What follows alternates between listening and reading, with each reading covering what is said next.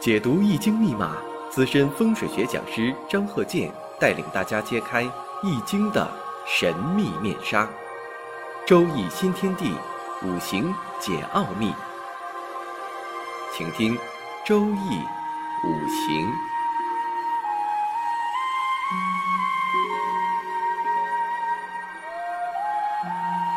上山微电台荣誉出品。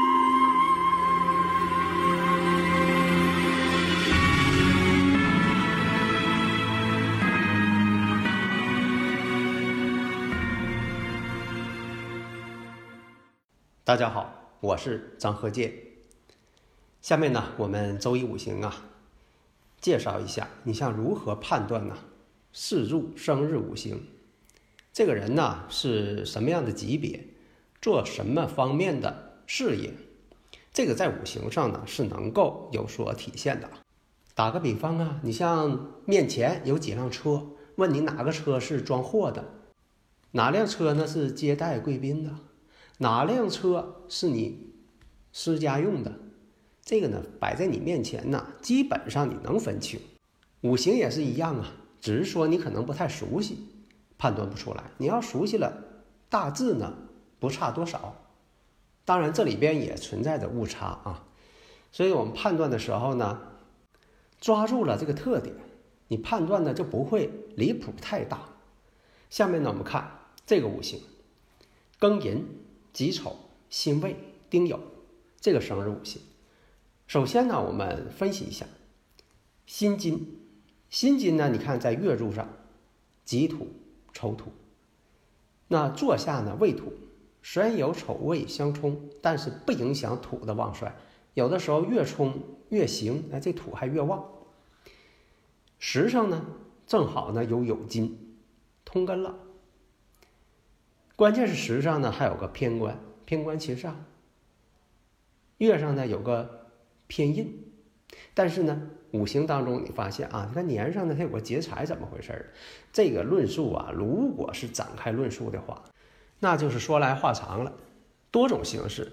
随便举一个生活的例子，假如说下着暴雨啊，外边有个人呐慢慢走，没穿雨衣，没打伞，那这种情况就分析一下多种情况。一个是呢，他没有雨衣，他着急；另一种情况，跟家里人生气了，下雨他不穿雨衣搁外面走。那么就这一种表现形式，你就能分析出来他人生当中这一刻他经历的事情。这个我说的就是张鹤健教授全凭看圈里的理论。所以呢，我们看七煞偏官七煞，这就是他的。用神了，为什么说呢？因为在丑月出生，而且呢五行还旺。那这个呢偏官七煞就为他所用，但是呢他的级别呢不会太高。为什么呢？年上有个劫财，这回呢这个劫财也用上了。你看你把劫财加进去，就知道他的级别。那么我们再看一下五行当中，如果这个人你见面了，比如说他。来到你这儿，你双方见面了。见面的有个好处，就是基本上能够把控，对他这个相貌啊、气质啊，你有所了解。最难处就说没见面，别人替他来看的，或者是在线上看的。啊，这个时候你这个人的说话你也没听见，长什么样你也不知道，啊，什么都不知道，就像说以前这个悬线诊脉似的。这个大夫御医给这个公主要看病，那公主不能见人啊，不能见男人，那怎么办？伸出一根线来，这个御医得瞪着这根线，那看看这个脉象，感觉一下，这就很难了。以前是悬线诊脉，现在是线上判断，不是线下看的判断啊，这个大家能明白。而且看你真功夫的时候到了，你不能问别人，你也不能问当事人。你什么级别呀？你是做什么工作的？没有这么问的。你记住要这么问。这个人呢，这个大师水平啊，他不叫大师。那这个五行，这个生日五行拿来之后一看，这个是在壬辰运的时候，应该呢在事业上有所成就了。官星化为财星，而且辰酉相合，所以要结合大运。这一看，这个人呢就是有级别的人，辛金生在丑月，而且呢有己土、丑土、未土，印星相生。这印星代表事业生身，实际上呢有金、庚金，这都在帮自己，所以五行偏旺。这一看就是五行偏旺。五行啊缺水，但这水呢没有呢更好。你要再有水透出了，跟官星啊之间又相克伐了。生于丑月，丁火暖局，而且呢寅木又是财星，暗中生伏丁火。自入了旺土，这个火呢，木跟火呢，虽然呢稍微远一些，但是呢，毕竟这里边五行结构还是官印相生，丁火偏官七煞暖局啊。那么在庚寅辛卯这两部运的时候，虽然呢也是啊这个能够帮身，而且呢这个地支啊有这财星透出，但是这并不妨碍他的能力发挥。当走到这个壬辰运的时候，丁寅相合。这个丁寅相合有多重解释，看你就是从什么方向去解释。就像我刚才举这个例子，你说这个人下大雨没穿雨衣，那有多种情况，也可能这多种情况它都有。你要说这个丁寅相合跟感情有关，哎，这个也有。你要往这方面呃分析，哎，这个它也是出现过。如果说你要分析事业，那这个呢，它又代表事业。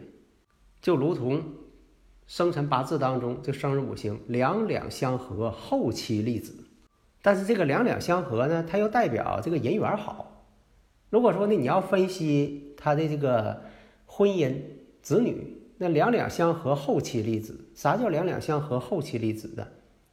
那比如说这人天干呢，又有丁寅相合，又有丙辛相合。第一次结婚跟第一个妻子没有孩子，然后就离婚了。第二个妻子再结婚的时候，才能有孩子。两两相合，后期立子。那我们看一下，这个不是天合地合啊，两两相合，这要记住。那么壬辰运的时候，哎，这就好了。丙辰丁巳年，级别地位再一次提高。当走到这个癸巳这个大运的时候，还是一路顺风，继续晋升。然后甲午大运，还是一路顺风。因为财星到位，无以为何。而且这个财星升官星，啊，不是所有财星升官星都能够晋升啊，你得看它组合，啊，继续往上升级。那么到了这个乙未运的时候，那已经是头把交椅了。那么再往后，再往后看呢，丙申运，当然这个丙申运呢，跟这个年上的天克地冲了，当然也是到了退休年龄了。所有这一切。五行当中，这个生日五行，这个四柱八字，不能说特好，但是它组合呢还是适合他往这个管理阶层去发展。再加上这个大运走得好，就车好路也好。只不过说在个别流年当中，你会判断出呢其他一些细节问题，因为不光是总的趋势。你不能光判断大河向东流，你还得判断呢，在河的某一个阶段可能有湍急的水势，或者平缓的水势，或者有惊涛骇浪啊，那是具体的细节问题了。这个你也能判断出来，只要你会就行。如果你要没学透啊，你看这八字就是八字，就八个字儿，啥也说不出来。啊，你看八字，八字呢看着你都说不出来，但是你要说会了，这八个字可以。写出一篇人生的历程小说，丰富多彩。你看这人的级别呀，哪一年这个提干了，婚姻情况啊，哪一年呢？啊，一些其他方面的碰到一些事情啊，啊，你都能给看出来。如庖丁解牛，就像说上等的这个厨师，一看这个牛，他看的是经络走向，那普通人看的他就是牛。不知道如何去下手。下一堂呢，我们接着讲这个五行经验学。现在我讲的是经验学了啊，前些几千期呢就讲的是理论啊。现在来讲呢，就是已经达到一个大学呀硕士、博士啊，往那上去深造了。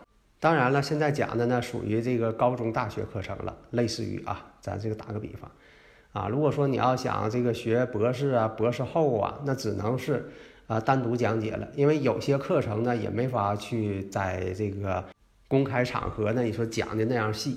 下堂呢，我们接着说五行经验学，谢谢大家。